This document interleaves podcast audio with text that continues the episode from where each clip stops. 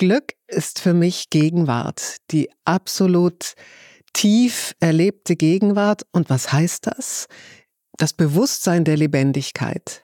Das sagt Nina Ruge. Sie ist bekannt als Fernsehmoderatorin und sie beschäftigt sich intensiv mit der Zellbiologie des Menschen. Hallo, ich bin Claudia Röttger und ich bin Journalistin und Apothekerin. Und als Apothekerin weiß ich genau, einmal täglich eine Pille schlucken, ein Medikament nehmen und dann ist man glücklich. Das klappt leider nicht. Das Glücklichsein hängt leider von ganz verschiedenen Faktoren ab. Bewussten Entscheidungen, aber auch Zufälle können dabei eine Rolle spielen. In diesem Podcast mache ich mich auf die Suche nach Antworten. Wie findet man sein Glück? Und dabei spreche ich mit ganz unterschiedlichen Menschen, die ihre sehr eigene und ganz individuelle Glücksgeschichte erzählen.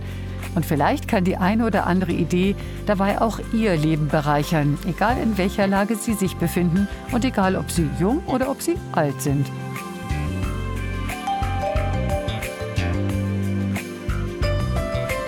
Einmal täglich Glück. Ein Podcast von gesundheit-hören.de und der Apothekenumschau. Heute spreche ich mit Nina Ruge. Die meisten kennen sie wahrscheinlich als Journalistin und Moderatorin von Sendungen wie Leute Heute oder auch dem Heute-Journal. Nina Ruge hat außerdem weit über 20 Bücher veröffentlicht. Sie lebt teilweise in der Toskana und sie beschäftigt sich seit einiger Zeit sehr intensiv mit der Zellbiologie und dem Prozess des Alterns. Was sie daran so fasziniert und glücklich macht, erfahren Sie jetzt. Frau Ruge, Sie sind als Journalistin erfolgreich, eine attraktive Frau, eine gefeierte Bestseller-Autorin. Und jetzt lautet der Titel Ihres neuesten Buches »Verjüngung ist möglich«. Warum interessieren Sie sich dafür, wie Frau, Mann jünger wird? Weil es mir gar nicht um die Optik geht. Mir geht es darum, länger gesund zu bleiben. Und ich habe mir gerade eine Kurve angeguckt für einen Vortrag, den ich demnächst halten werde, nämlich die Kurve, wann in unserem Alter uns die Alterskrankheiten einholen. Und das beginnt so ab dem 60. Lebensjahr und die Kurve geht dann steil nach oben. Das ist Krebs, das ist Schlaganfall, das ist Herz-Kreislauf-Erkrankung, das ist Osteoporose, das ist Demenz und noch viel mehr. Und ich habe mir gedacht, wenn ich etwas für die Gesundheit meiner Zellen tue, dann kann ich das nach hinten rausschieben. Das heißt, dass nicht jetzt, ich bin jetzt 65, das bei mir akut wird, sondern vielleicht erst mit Mitte 70 oder mit Mitte 80. Und das kann ich selber beeinflussen. Das ist natürlich ein Riesending. Also das heißt, ich hätte Sie durchaus auch offen darauf ansprechen dürfen und sagen dürfen, Sie sind 65, damit haben Sie kein Problem. Nee, überhaupt nicht. Und ich finde es auch ganz, ganz schön, sehr, sehr viele Frauen meiner Generation lassen sich von diesem Etikett überhaupt nicht mehr beeindrucken. Das war ja früher sowas wie Scheintod. Heute ist es im Grunde der Start in eine neue, unheimlich aktive und wunderbare Lebensphase. Und so empfinde ich das wirklich und so lebe ich das auch. Also gar kein Jugendwahn, dem Sie anhängen. Sie sagen, es geht um was ganz anderes. Es geht nicht um dieses Äußere. Das war, glaube ich, jetzt nochmal wichtig an der Stelle festzuhalten.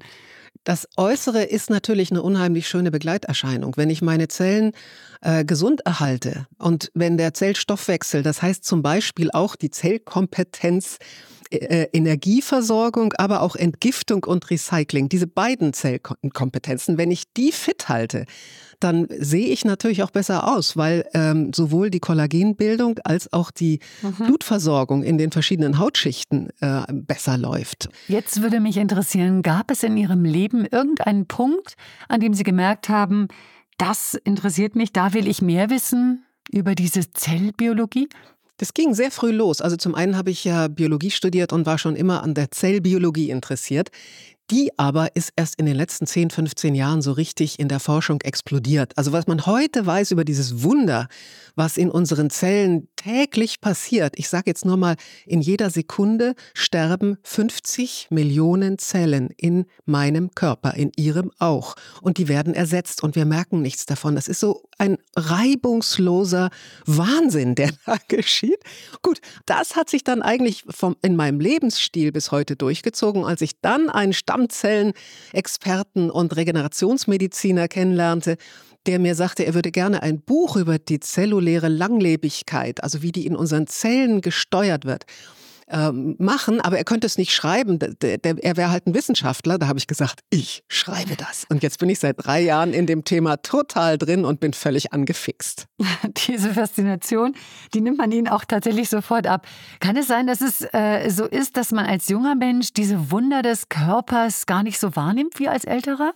Ich denke mal, das ist eben die Unbeschwertheit der Jugend, die alles als selbstverständlich hinnimmt. Und erst dann, wenn sich die ersten Themen bemerkbar machen. Meine Mutter hat immer gesagt, Mädchen, irgendwann im Leben spürst du die Geburt des Todes.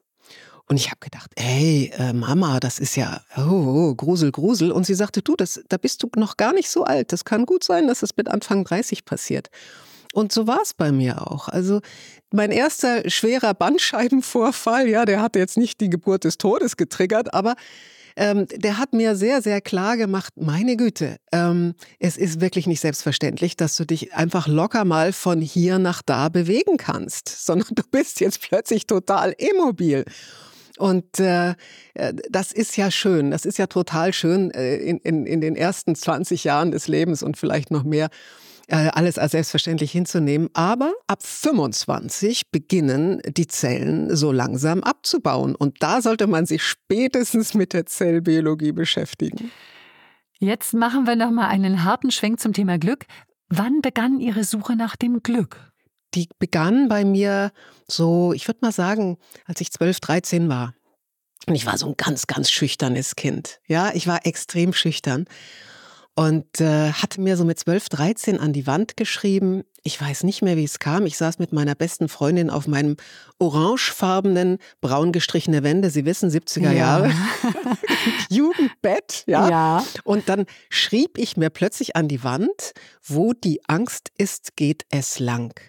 Also geh dahin, wo die Angst ist. Wow. Und das ganz schön mit weise. 12, 13. Ja, aber ich hatte so viel Angst. Also musste irgendwas mal kommen. Und dieser Satz kam einfach. Und es kamen immer so Denkmantras, die kamen immer zu mir.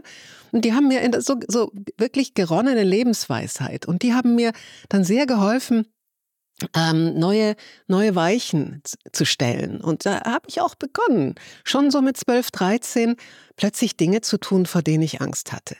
Das war dann nicht konfliktfrei, aber für mich war es wirklich gut, weil da begann mein Doppelleben. Ich sage immer, ich habe immer schon eigentlich ein Doppelleben gelebt. Auf der einen Seite bin ich unheimlich interessiert an Wissenschaft, an Karriere, an Dinge leisten, mich immer wieder neu erfinden, Dinge, die ich schon lange mache, aufhören, was Neues anfangen, aber auf der anderen Seite auch nach dem Sinn des Lebens suchen, die Tiefe suchen, die Kontemplation, das Heilige. Ja, heute sage ich aus großer Überzeugung auch das Heilige.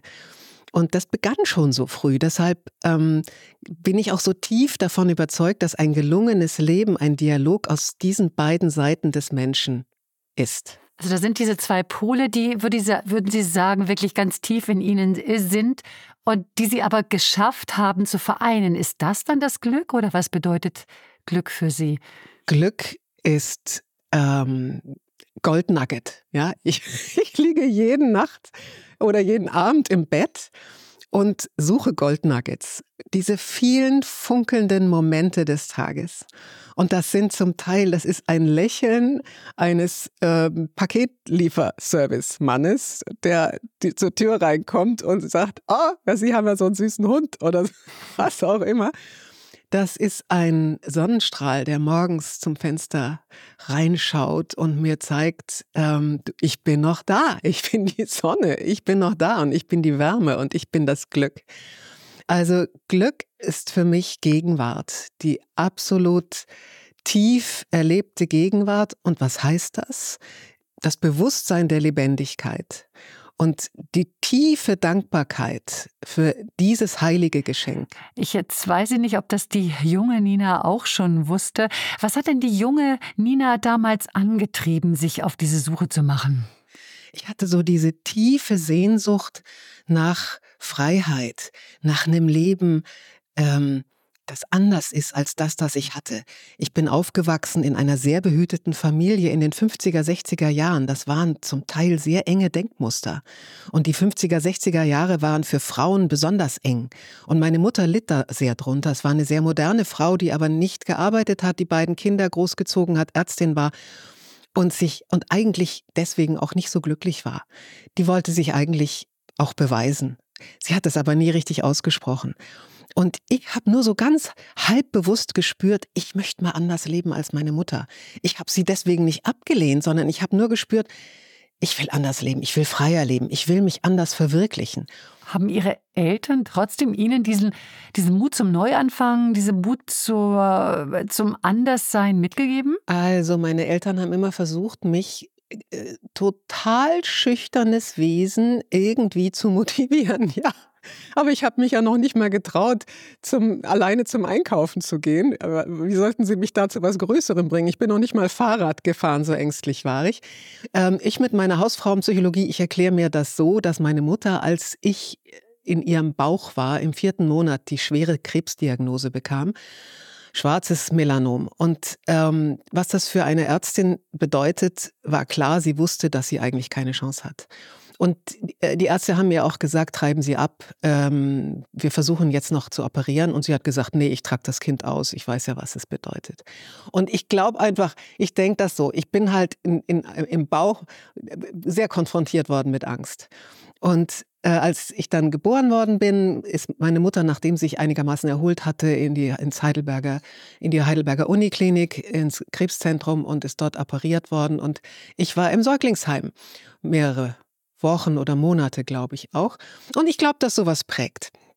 Und das heißt ja nicht, und deshalb ist es auch heute meine persönliche Erkenntnis, die Steine, die dir in den Weg gelegt wurden, die kannst du auch dazu nutzen, daraus eine Treppe zu bauen.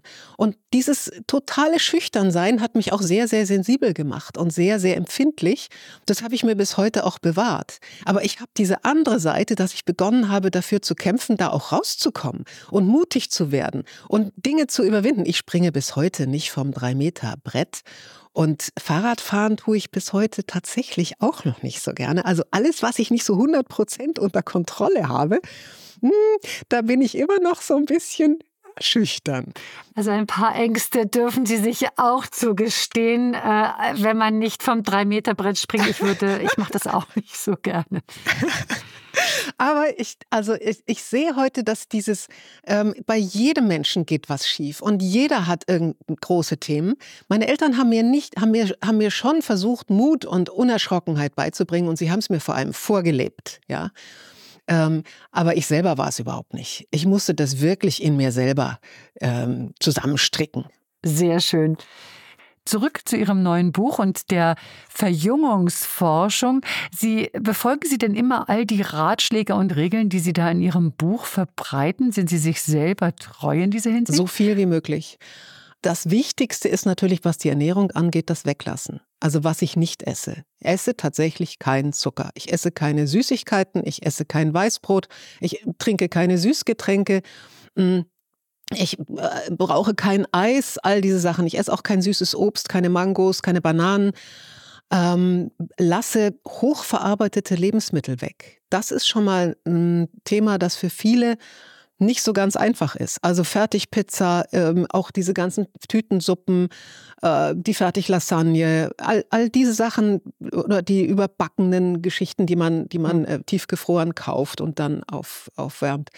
Das alles esse ich nicht. Ich habe wirklich eine ganz konsequente gemüsebasierte Ernährung und möglichst viele verschiedene Gemüse und die möglichst frisch und die möglichst bio. Wie reagieren denn Ihre Freunde? Denn ich könnte mir vorstellen, dass dann die eine oder andere auch dabei ist, die sagt, also sage mal, das ist ja alles viel zu viel und da komme ich ja gar nicht mehr mit und das schaffe ich auch nicht, ich habe nicht die Disziplin.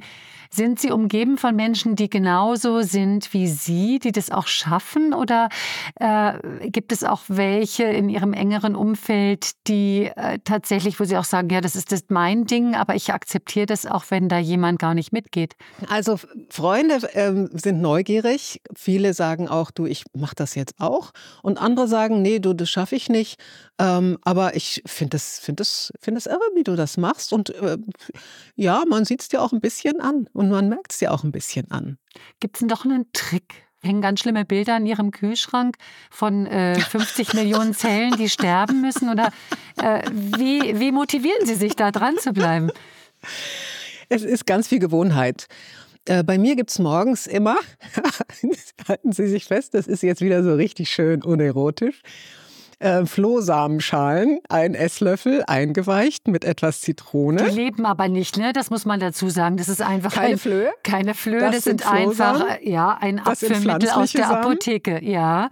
Ja, das ist ein Quellmittel, Quellstoff, das ist ein Ballaststoff. Mhm. Und wenn man dann eben weiß, dass unsere Darmbakterien, und das macht mich so ein bisschen angesättigt. Also satt ist was anderes, aber es ist so angesättigt. Und dann bin ich schon gewöhnt. Dann trinke ich ganz viel grünen Tee. Und wenn ich mal so einen riesen Bock auf Süßes habe, dann esse ich ein Stückchen schwarze Schokolade mit einer Nuss drin, was ich total mag. Und das ist dann auch gut. Das mache ich seit 25 Jahren. Gehen wir jetzt nochmal zu diesen Gold Nuggets, von denen Sie vorhin gesprochen haben. Sie haben gesagt, dass Sie den ganzen Tag über Glücksmomente sammeln. Findet Ihr Mann auch Gefallen daran? Mein Mann ist sehr tolerant, ist auch neugierig. Und wenn wir beispielsweise einen schönen Spaziergang machen, egal wo, dann sage ich öfter mal, du, lass uns doch mal schweigen.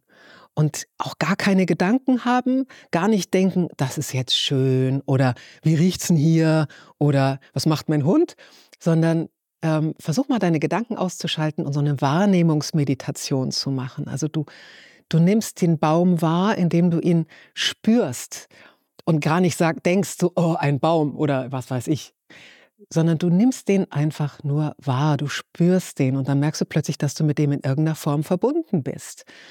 Und dann sagt er, also jetzt können wir mal gehen, ohne zu sprechen, ist okay. Und dann nur 5 Minuten spätestens kommt er mit irgendwas und sagt, guck mal da hinten oder so. Also für ihn ist es, die Praxis ist für ihn schwierig, ist so. Und vielleicht denkt er auch immer nur, er kann das nicht. Dabei kann er es natürlich, aber er traut sich das in dieser Form nicht so zu.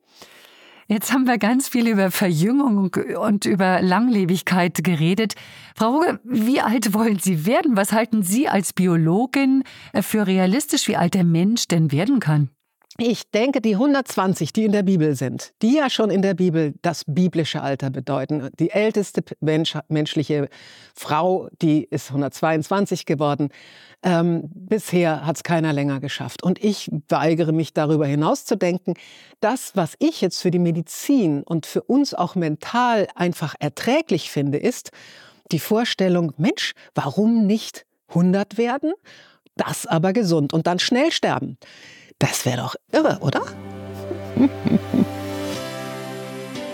Eine Frage, wenn Sie jetzt Ihrem jüngeren Ich aus der Perspektive von heute, Ihrem jüngeren Ich einen Ratschlag geben sollten, wie würde der lauten? Lerne, das Ego zu erkennen. Vielleicht nochmal einen schönen Satz von Martin Buber.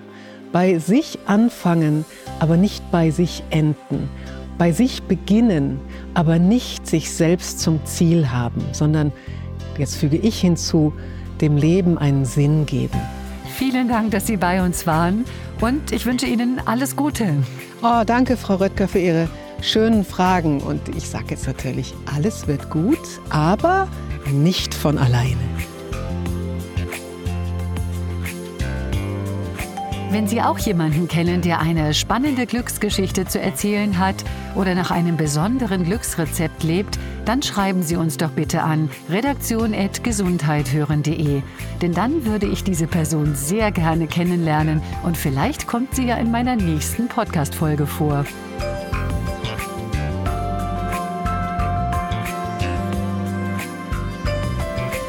Einmal täglich Glück. Ein Podcast von gesundheit-hören.de und der Apothekenumschau.